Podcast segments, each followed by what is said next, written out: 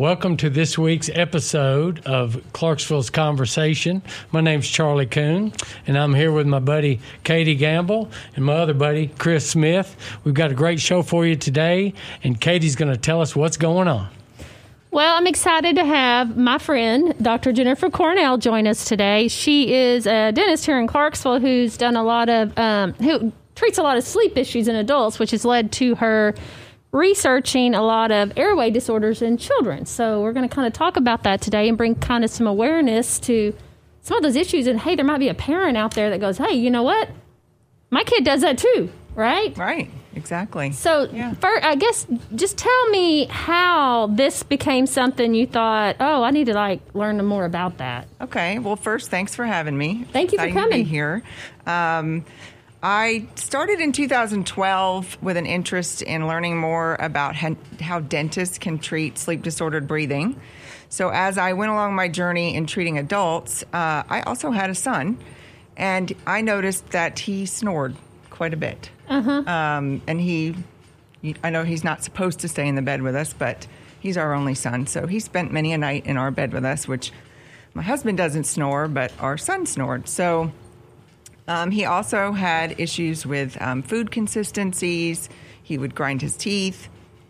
So as that became more um, concerning to me, I also started learning more about how the airway develops and how some of our kiddos uh, could be helped at a younger age so that as they became adults, they didn't necessarily have have the same type of sleep disordered breathing Right. that they would as an adult. So uh, that's kind of how I got into learning more and more about just the development of the airway. So, I know this has, is grinding teeth like an issue, airway issue? It could be Because my son grinds his teeth really bad. It could be. Uh, it's still a controversial topic in dentistry. Like, what came first, the chicken or the egg? Did the airway issue cause the bruxism, or did the bruxism is that there because of stress, or just something that their neurological capacity is working out from the day? Um, but there are more and more studies that are coming out that um, the bruxism could be an airway issue. And if it is a sign that there's an airway issue, then that should be addressed first because if you don't, then at what cost are you going to hope that your child grows out of that bruxism? So it should, Right. should be at least looked into. So, are there studies that show kind of what you're looking at the when the when the child has these issues that it develops more when they become an adult? Is there is there any data on that? As this field grows and becomes more and more aware throughout the country, I think you'll see more and more studies that will follow children Yeah. with airway issues into development into an adult and see if that does go along. So before we came on, Charlie, Chris, we, her and I were talking about how you know back when we were young, there was this big push to take out your tonsils, and then that kind of stopped. Kind of tell them kind of what you were telling me because I found that very interesting. So uh, I, I related it more to my parents. So I would say more their generation, where if you ask, um, my parents are in their 70s, if you ask them, they're like, oh, yeah, every kid got their tonsils and adenoids out. It was Yeah. just something you did. Well, then I think, I believe that the reason that stopped is there's so much, there could be a potential for life threatening post op complications, especially when after healing the scabs come off or immediately after the surgery, there's lots of bleeding. So that was kind of I, I want to just say suppressed. I'm not an ENT, so I don't know what their feelings are about why that stopped. But as that stopped, you saw more and more people kept their tonsils unless they had recurring infections.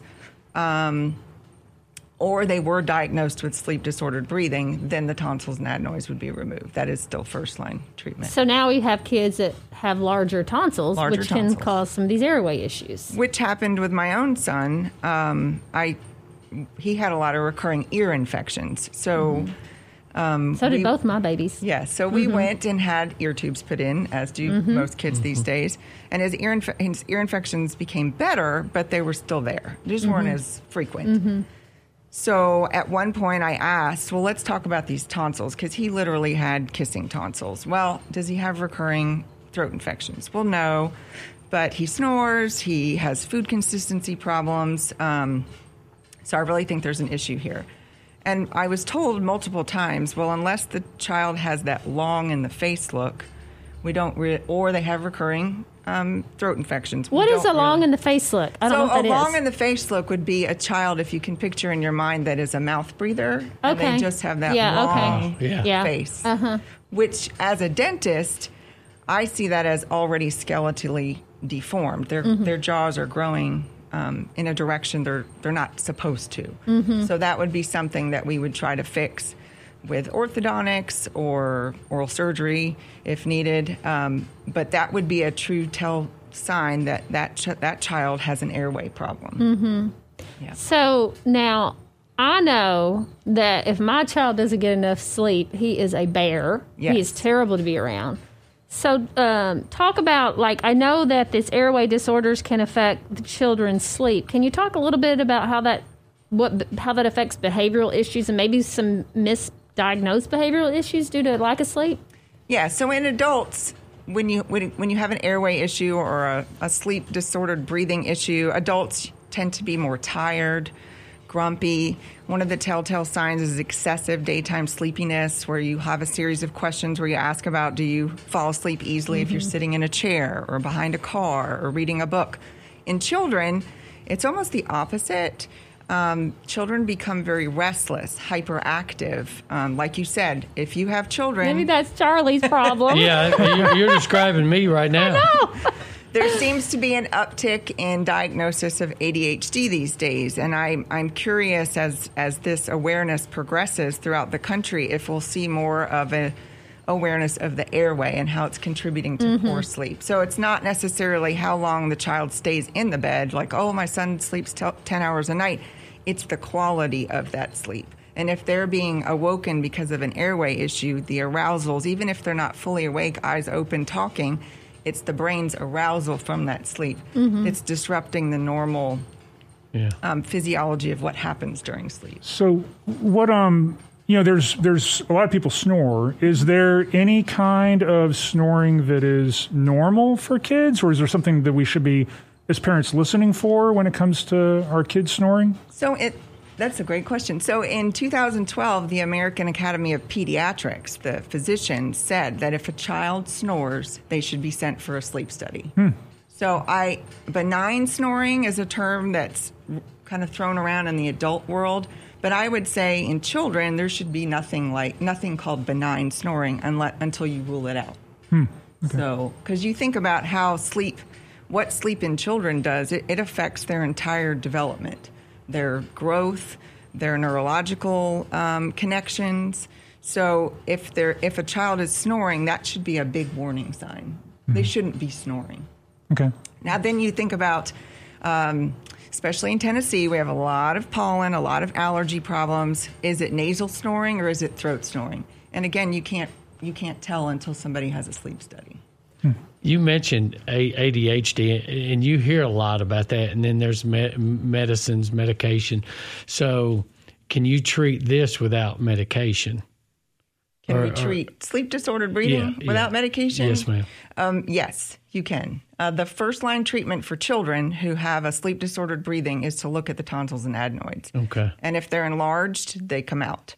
Um, and then the second, uh, well, there's a non surgical approaches to treat this too. If tonsils and adenoids are not the problem, um, you want to look at, and that's where dentists come in. We look at the face and the development of the face. We look at the jaw relationships. We look at the teeth. We look at the tongue. Uh, and then we look at the throat. So the tongue is a gigantic organ. And if that tongue posture does not develop correctly, then they, that could also contribute to an airway problem. Wow. So you would address tongue posture by sending the child to a myofunctional therapist, a speech therapist. Um, there's lots and lots of studies um, and, and awareness right now in the dental pediatric arena about um, tongue tied babies and not being able to nurse. Again, it's that development of that tongue and the roof of the mouth relationship um, on how that all develops and how strong that tongue is, where it goes when you swallow, where it goes when you breathe. So, yes, there's approaches that are non surgical, but first you always want to rule out is it a tonsil and Yeah, adenoid I got issue? you. So if I'm a parent, my kid's snoring, and I'm listening to this, going, you know, I think that I might need to check into that. Tell me a little bit about what that sleep study looks like for a child. I can tell you my story. So, Okay. um, and this was years ago. My son is six now, and I want to say we started getting very concerned about his snoring when he was two or three.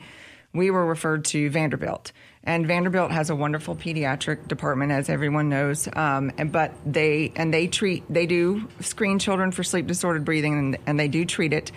But the waiting list there because there was nobody else in the area that would test children was very long. And then of course traveling from clarksville one of the parents has to stay overnight. So it's a scheduling problem. Now there are a few sleep centers here in town that will test children. And a lo- there's been a lot of talk about home sleep testing versus in lab testing but really children should be tested in a lab. It is challenging though because I don't know about your children, but when we go out of town, um, you know, my son's excited to be in a hotel room, and so they may not have the same sleep pattern he might have at home. Um, but I think they do the best they can to make it a very cozy environment for the child and tell you to bring their favorite blanket or stuffed animal.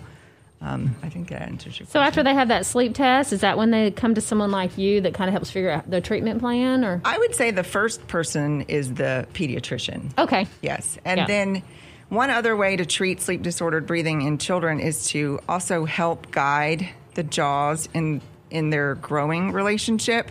And there's um, something called interceptive ortho. So usually, if we see severe malocclusion in a child, um, the orthodontists want to see those children at age seven. But what we're talking about is between the ages of two and 8 So as a general dentist or even as pediatric dentist, we're looking at all those things that I listed. And if we see something that's of concern, we should refer that to the right person. Uh, we don't have an interceptive orthodontist yet or someone that does that treatment, but basically that's using either habit appliances or putting them into removable appliances that help guide the development of their jaw growth so that it's ideal. It's so interesting how the human body is just so interconnected to so many different things that we just don't even think of, Right. right? Yeah, for sure. And you, you mentioned appliances, and, and I know I may Katie will say I act like a child, but when I got my braces in, you know, I had I don't remember the letters, but I had a palate expander. Yes. So is it something like that, or is there kind of what does that appliance look That like? That can be one of the devices used, and that's a very important um, note as well because the roof of the mouth is actually the floor of your nose. So our bodies, when we breathe, want to breathe through your nose. The m- most healthiest breathing is nasal breathing because you think about what your nose is supposed to do. Mm-hmm. So if the floor of your nose is not fully developed right, that's going to make nasal breathing more challenging for your body. Thus, you're going to become more of a mouth breather. And then there you go again. All the development goes awry. Mm-hmm. So it's hard to fix it later. But yes, I too had a palate expander. I still remember that thing. Yeah, yeah, it was Pineapple wonderful. used to wrap around it, and you'd cry because you couldn't get it off. Oh, yeah. I also mm. had the headgear. oh, I bet you were cool. yeah, I guarantee she was. My dad's dentist. Uh, he's going to be retiring in this April, Uh-huh. and uh, I think I was his guinea pig. I had every cotton pick and Yeah. orthodontic appliance in Oh, my that's mouth. so awesome. yes. Yeah, Talking about this has me all obsessing now about am I breathing through my nose, I through know. my mouth? What does my palate I did feel the same like? Is my palate? Yeah. I'd close my mouth while she was talking, try to breathe. thinking about it. Well, I do know that there's some parent out there hearing this that is probably thinking, "Oh, I didn't think that snoring was that big of a deal." So, your advice to them is go see your pediatrician and then start down that path. I would, and uh, I don't know all the pediatricians in town, so I'm always happy to look at a child and see if there's any dental signs or symptoms that I see that would be alarming that may further that discussion with a pediatrician.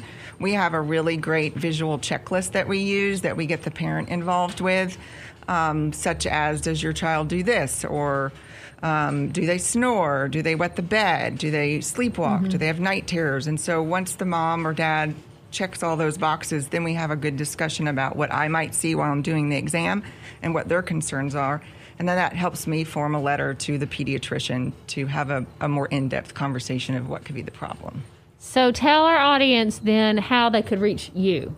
So to reach me, um, I own Back to Basics Dentistry. We are out across the river, um, Highway 4813, right next to Food Lion. And our phone number is 931 645 8000. Dr. Jennifer Cornell, Awesome.